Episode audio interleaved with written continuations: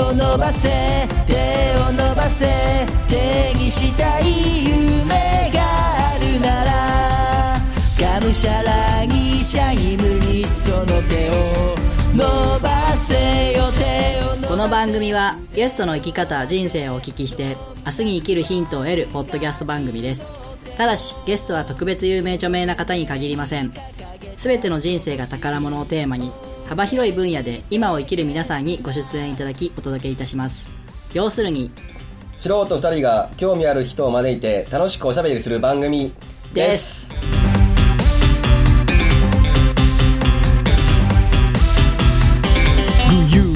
はいどうもワンライフポッドキャストナビゲーターのみっちーです熊ですこんばんはこんばんはじゃあ今日もくまちゃんオープニングええ無理でも1個分1本一本でもういい十分話した十分もう十分あそうなんだ腹いっぱいあの、まあ、じゃあ僕の話をちょっとしたいんですけども、あのー情報解禁がようやくなされましてですね、えあのテルボンで、ちょっと今度企業さんとコラボをする話があって、で、それがですね、仮木家具さんという上場企業のえー岡山ショールームっていうのが、この30周年を迎えられるんです。でそこであの配る反則グッズとして、えー、テルボンを使っていいですかっていう連絡をいただきましすげえじゃんだからこっちから営業内側から営業したわけじゃたないくやてそれがあのジュンさんっていうじゃないですかこの番組の準レギュラーのあ狩野潤さんはい狩野潤さんはいはいはいが、えー自身のラジオ番組でテルボンを紹介してくださったのを聞かれた広告代理店の人が、えー僕につながつながってでそこで話をいただいたへーすごいどんなご縁がこうつながってるかわからないないっぱいいるんだよ えいっぱいいるんだよそうそうそうそうでそこからまたね仮も家具さんからこう広がっていく可能性もあるんででそちゃんとそのお店の方でショールームの方でポップを作ってその宣伝もちゃんとしてくれるっていうへーありがたいなと思いまし大儲けた もうは大儲けいそんな感じで、えー、もうほんとジュンさんとその広告代理店の方にあの実は今度また出ていただこうっていう話にもなってるんで潤いやそのさん広告代理店の方ですあまたあのお呼びしたいなと思いますはい、えー、それでは今日のゲスト紹介です、えー、今日はカフェレストラン BBJ のオーナー長野忠信さんですよろしくお願いしますお願いします。実はあの長野さんの BBJ さんでもテレビも置いていただいてるんですああそうはい。あのご協力くださいまして本当にありがとうございます、しかももう実績を上げられてるというおお素晴らしい あの置いただけではなかなか売れないという名でテレモンなんですけども どうですかお客さんの反応という か結構気にはして見てくれてで何これでそれでちょっと一通りっていうか、まあ、ちょっと説明したら「へえ」って言って帰っていく 人とまあまあまあで買ってくれる人もあのこのマスコットの方も何個か3つ個ぐらいか、まししかも 1, 人一人の人がなんかまとめて買っていったからあありがたいです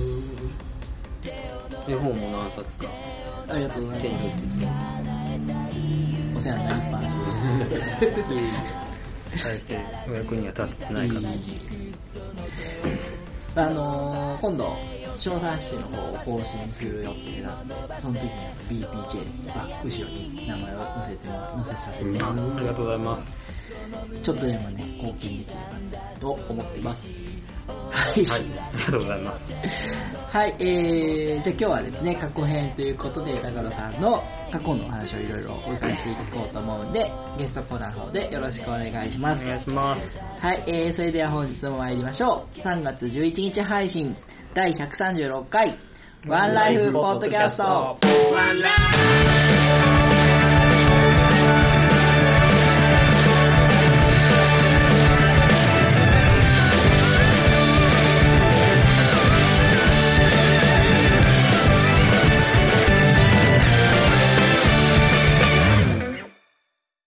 それではゲストコーナーです。改めまして本日のゲストは、カフェレストラン BBJ のオーナー、中野忠信さんです。よろしくお願いします。よろしくお願いしますじゃあ中野さん、改めましてもう一度、はいえー自己紹介の方お願いいたします。す。はい。えーっと、和気町で、山の中で、BBJ というカフェをしております。長野忠信と申します。よろしくお願いしまよろしくお。す願いしおま願いす。します。もう、カフェ、いわゆるカフェですか まあ、お食事メインなんで、んうん、まあ、食、レストランかなみたいな。レストランカかフなェかなみたい基本はランチで、デランチメインィナーは予約はがい必要と。な。はい。いうことで、はい本当に、あのー地図がないといけないようなそうです。山の上でされてます。名刺の裏に、いただいた名刺の裏にある、この地図通りに行けば。 そうですね。だいぶ簡略化してるこんので。地図で行けたらお前天才や。そうなの この地図じゃちょっと厳しい。うん、厳しい。はい、じゃあ今日は過去編なので、はい。えーいろいろお伺いしていきたいんですけども、はい。長野さん、まずあの、ご出身地はどちらなんですか僕出身は倉敷です。あ、倉敷倉敷市の今のイオン倉敷の結構すぐ近くです。あ、そうなんですか。はいえ、でもあそこら辺って昔はあんまり結構田舎だったというか、もう、もう田舎ですよ。ですよね今も田舎ですけど、はい大概。うーん小さい頃はどんなお子さんでした小さい頃、どうだったんだろうな普通の、普通の。普通の、アホな男子だったなと思うんですけど、ななんかあったかなと思って考えたら、まああの、ほら、工事現場とかにあるシャベルカーとか、はいはいはいはい。昔あのシートの下に鍵を隠して、みんな帰ったりしとって、はそれで遊んだりとかをしたとか、い。えそんななんか壊すとかはしてんけど、エンジンかけて、うわ、動いた言って、マジっす かそんな、そう、でもそんなに、な別に無茶な気もせんし。本物の喋るからですよね、でも。いやいや、それ結構やんちゃな方だと思いまいす。やいやいや、そんな何も、そんな、ちょっと動かしたくない。だから まあそんなもん、な、あんま覚えてない。なんかこれすごい、これ一生懸命頑張りましたみたいな、そんな美談ないし。あーはい。友達は多い方でした。いや、結構選別してま したね。あ、自分で選んで。 へー合う合わないがね。あります結よ構じゃ。あ賢い、理髪的なお子まさあ、んです活ね。発、そんなに賢かったかな。活発ってわけでもないし。なんか大人びた感いじやがいしまやす、ね。いやいや、そんなこともないですよ。そうではないでうん。す。で、その後じゃあ、どのように、中高、中学生時高代は、中高も部活もしてなかったし、高校は普通科だし、もうほんと普通だなっていう。へでどこまでこう高校の時はうんあの学園祭ではいアルミ缶を集めるみたいな、ーはい。アルミ缶集めてさな何かに寄付するか何かになるみたいな、そういうのって結構あるじゃないはいはいはいはい。それでなんかうちの高校は学園祭の時にアルミ缶を集めてなんかそのどっかに寄付するみたいなことをしてたけど毎年全校で400個ぐらいしか集まらんなかっはい。たでもそもそもそんなことみんなやる気がな いからはいはい興味ないかはらいやってなくてです別にそれに目をつけたとかなんでもないんだけどとにかくアルミ缶を友達と2人で集めまくって、はい。 400それでまあ言ってもまあ僕ら持っていったのは400個ぐらいをいきなりドーンと持ってったら、僕らの学年に全体に火がついて、はい。あ、競争みたいにな って。なって、はいその2クラスで1組のチームみたいななってたはのいはいが5つあってそのご なんか5チームずつそれぞれはい。 4000個ずつぐらい学館集めて、はい学校全体で、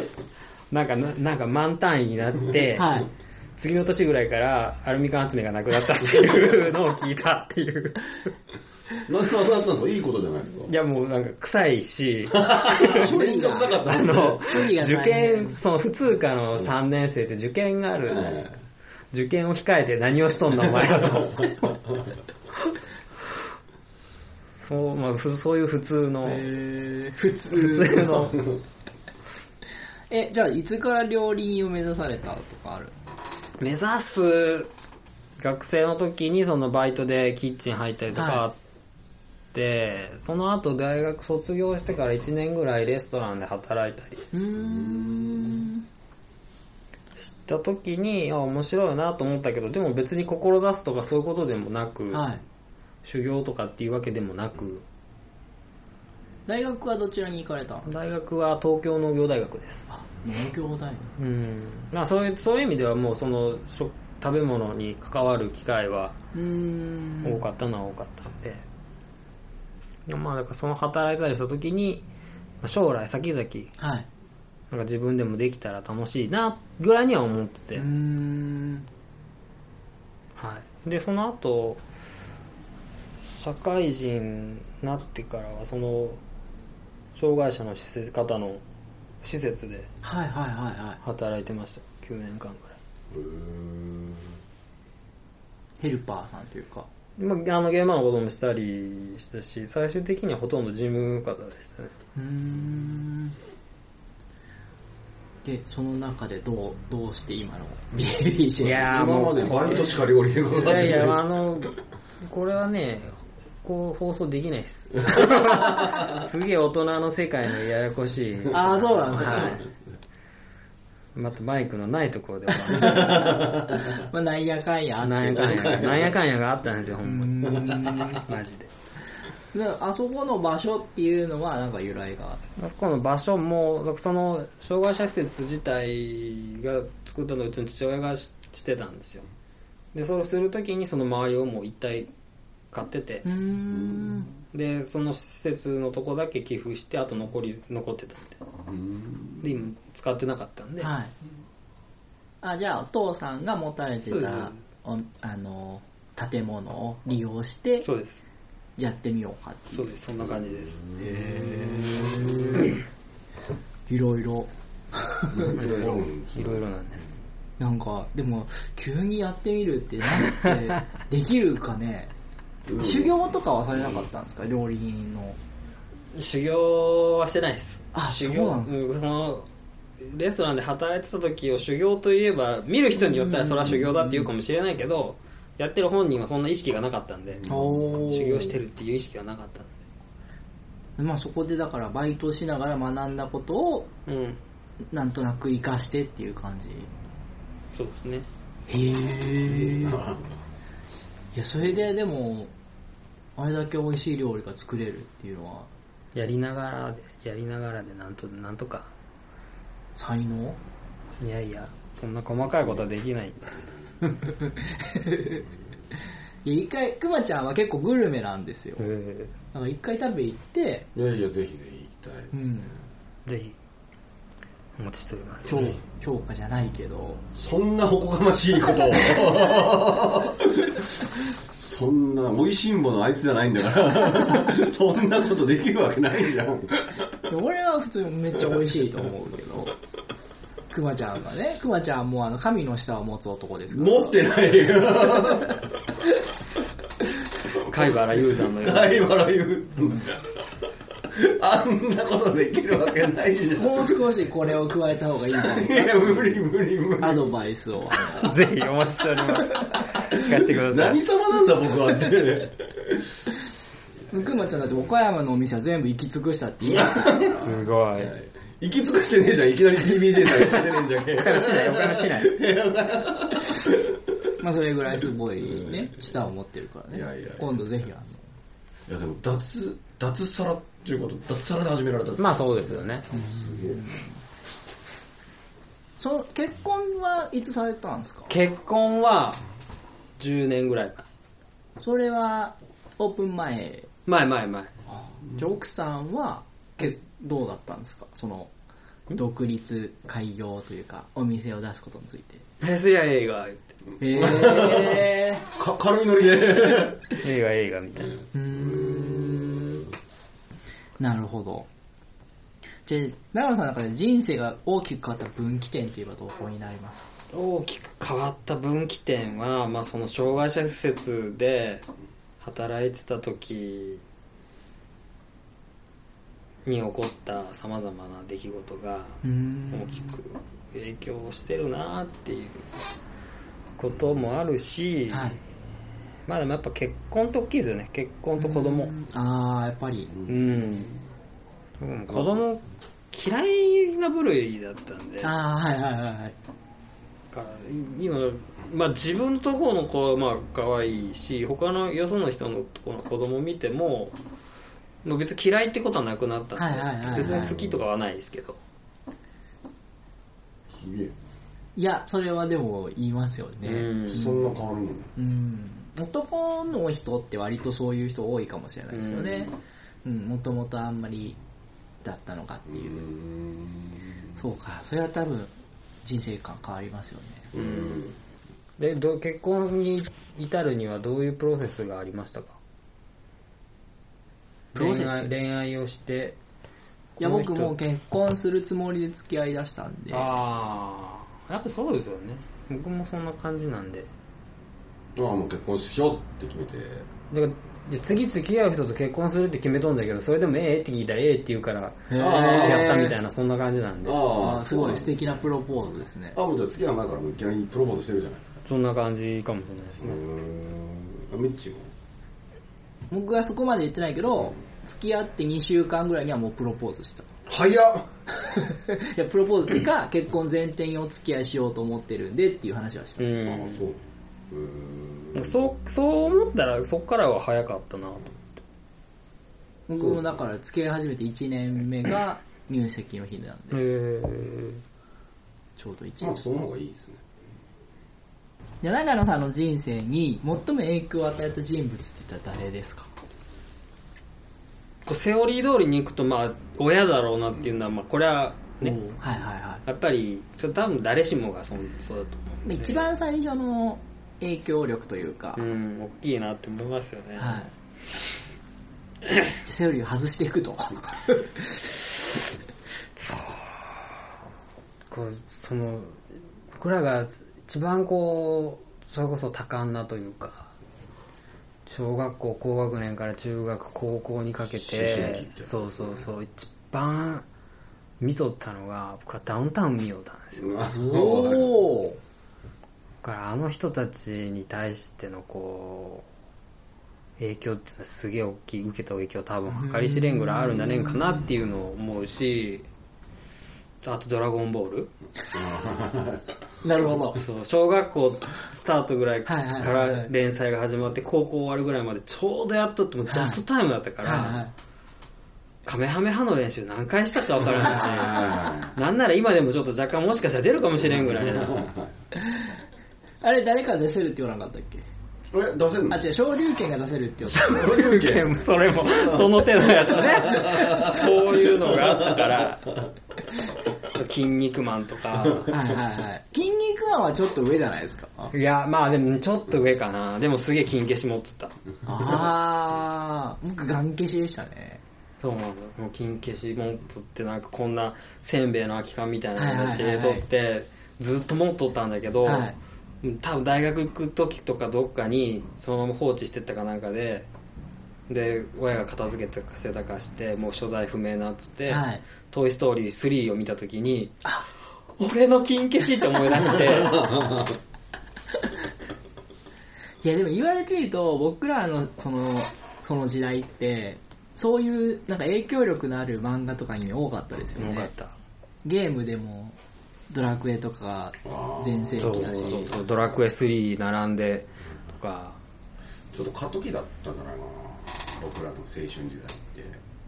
その手のキャラクターもんとかそういうものがこうちょうどなんかなんかの曲がり角みたいなあーテレビとかもやっぱすごいみんな見てたし、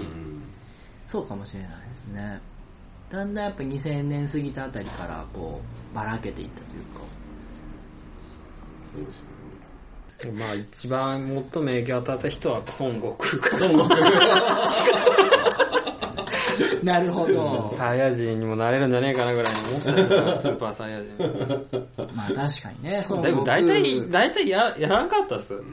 練習カメハメですか出るんだねえでも僕友一達と回出かとした気がしますけどね。やっててそういうなる そういうなるまあ確かに赤ちゃんの時からずっと見てますし、死ぬまで追いかけてましたからね、僕ら。 え悟空が悟空生まれてから死ぬまでずっと見てました。ああ、そうね。死んでからも追いかけてるからね。再放送とかでやったりするのも、はいうちの息子とか保育園ぐらいの時から見出してで今もずっと見とってで話の中でと実はあの父ちゃんなあの1回だけなんだけど「カメハメハ出たんよ」って言ったら「マジで?」みたい ないや、でもわかるかもしんない。そうやって親子で話せるのもまたすごいですよね。まあまさかそんな話ができると思わんかったから、そういう意味ではそういう意味でも嬉しい圧です、ね倒的なアニメですよね。うん、世界的に。世界的に、全世界そうか、じゃあ長野さんに影響を与えた人 物は、の共通。孫悟空か。じゃあ今回のタイトルはそれや な。どっちがいいですかカメハメハと孫悟空どっちがパワーワード ですかどっちがパワーワードだと思いますかうーん、まあ、孫悟空かな孫悟空ですそ こ。すごいですね。でも孫悟空すごい。す一個すげえな。これマジですげえなってことが、オリジナルを圧倒的に超えてるじゃないですか。最有機の孫悟空。ああ、はいはい。そういえば孫そうだ、ね。悟空ってやったらもう多分ドラゴンボールでしょ。そうだ、ね、確かに。確かに。圧倒的に超えてる。すげえな。はい。じゃあ、ちょっとお時間の方が来てしまいましたので、そろそろこの辺で終わりにしたいと思います。えー来週もどうぞよろしくお願いします。ありがとうございます。ありがとうございます。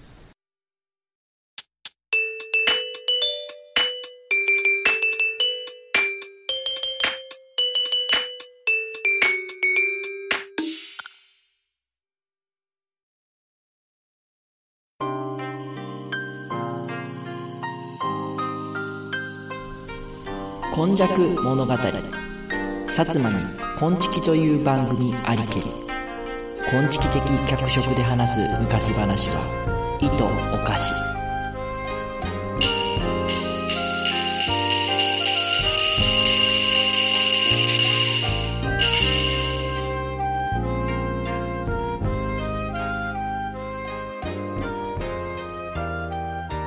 はい、企画コーナーです。えーゲスト2週目の企画は、ミッチー企画です。えー今日の企画はですね、ワンライフポッドキャスト風今昔物語というのをやりたいと思います。なるほど。何それこれはですね、あの僕の大好きなポッドキャスト番組の「コンビニエンスなチキンたち」っていう番組であの企画であった「こんにゃく物語」っていうワンコーナーあるんですよ、それはあのお二人が鹿児島に住んでて薩摩弁で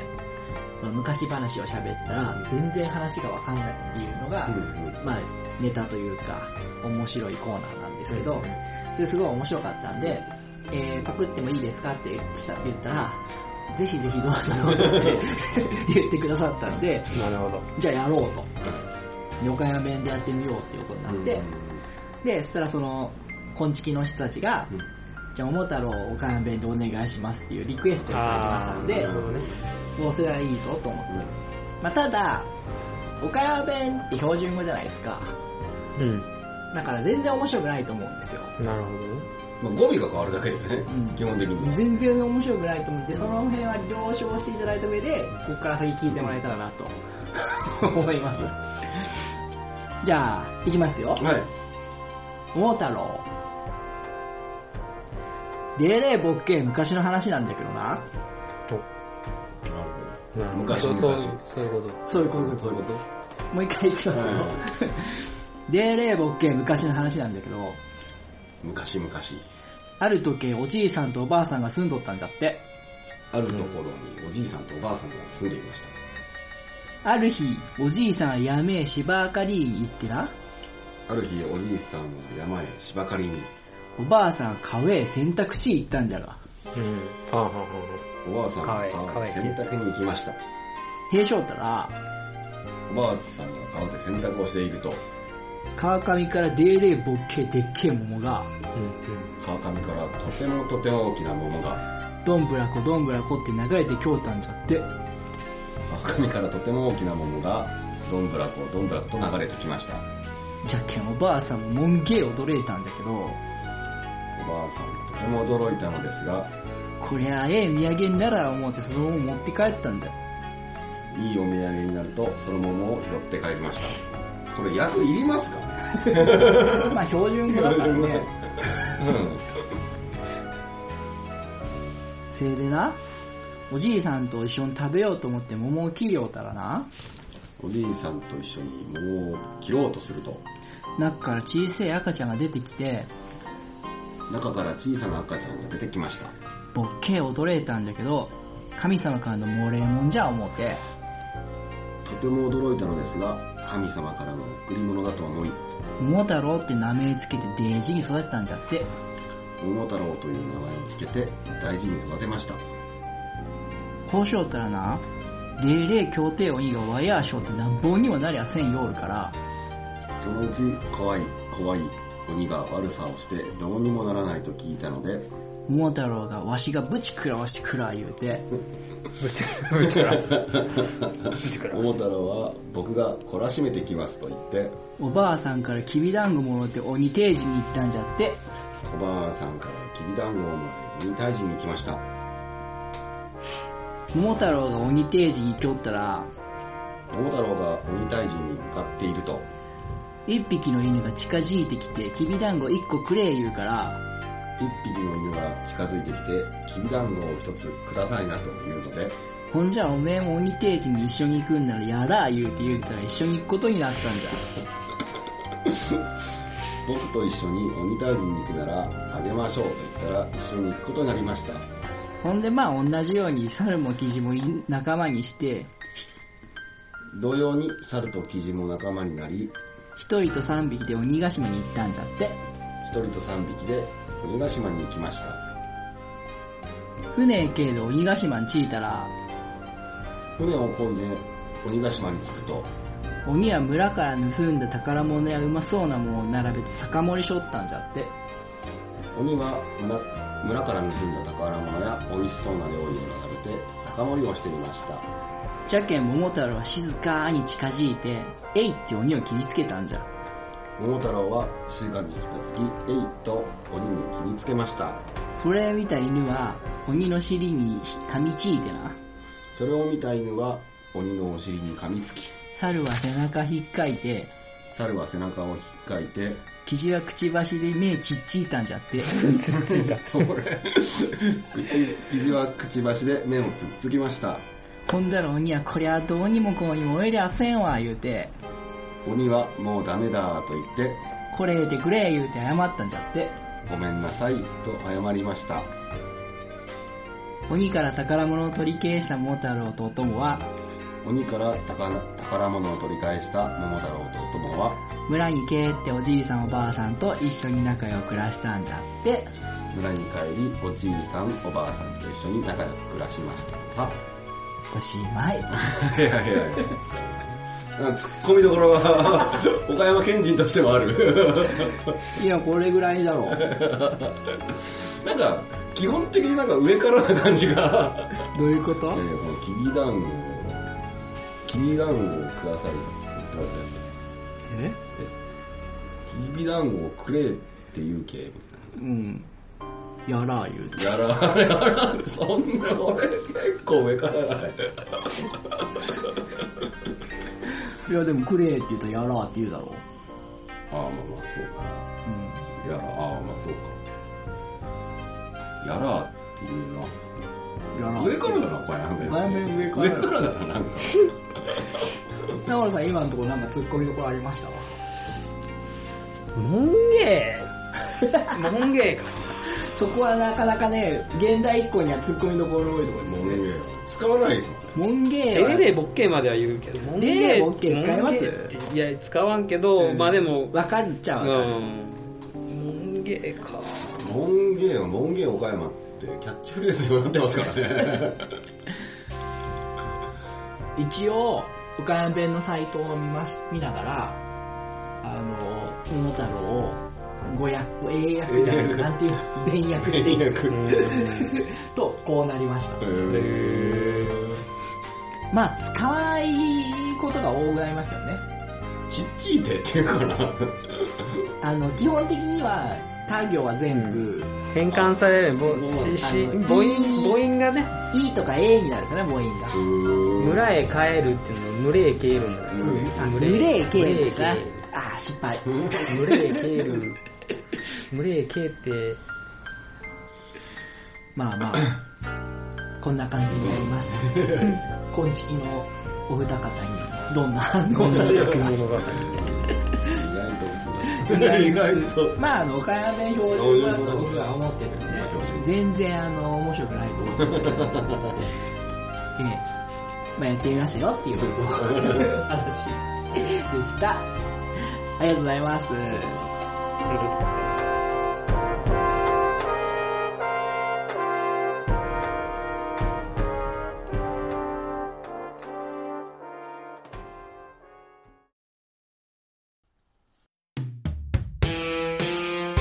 ワンライフポッドキャストでは皆様からのメッセージを募集しております。ブログ、Facebook、Twitter のメッセージ機能、もしくは Gmail にてお送りください。Gmail の宛先は onelifepodcast.gmail.com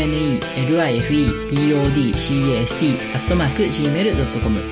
ワンライフポッドキャスト .gmail.com まで現在募集中のコーナーはブログ、Facebook をご覧ください。皆様からの愛のあるお便りをお待ちしております。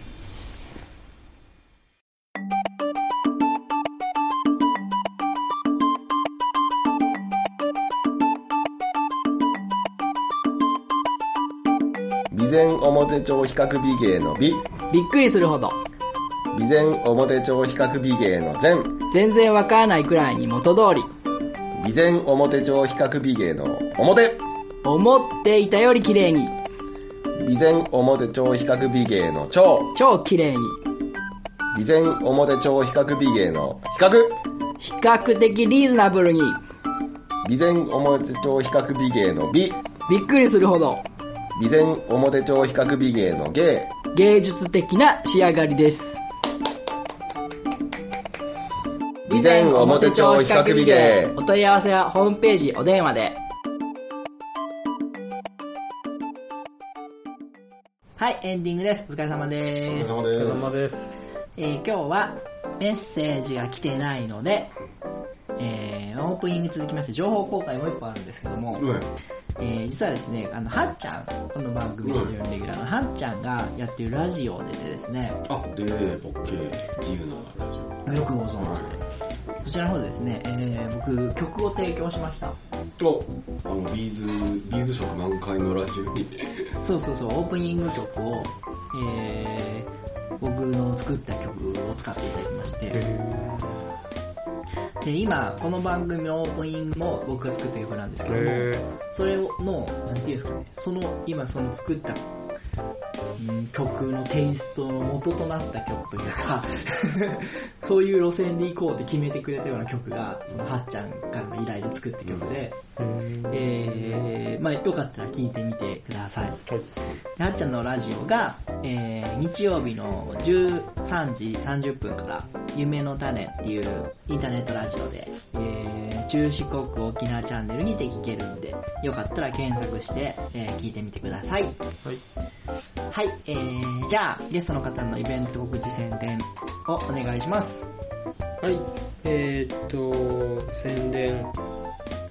まあ、あの、お店のことぐらいで、はい。ぜひ、ホームページをご覧ください。 BBCA Facebook とかも、あ、Facebook も、はインスタもされてますい。。インスタも、ツイッターもあります。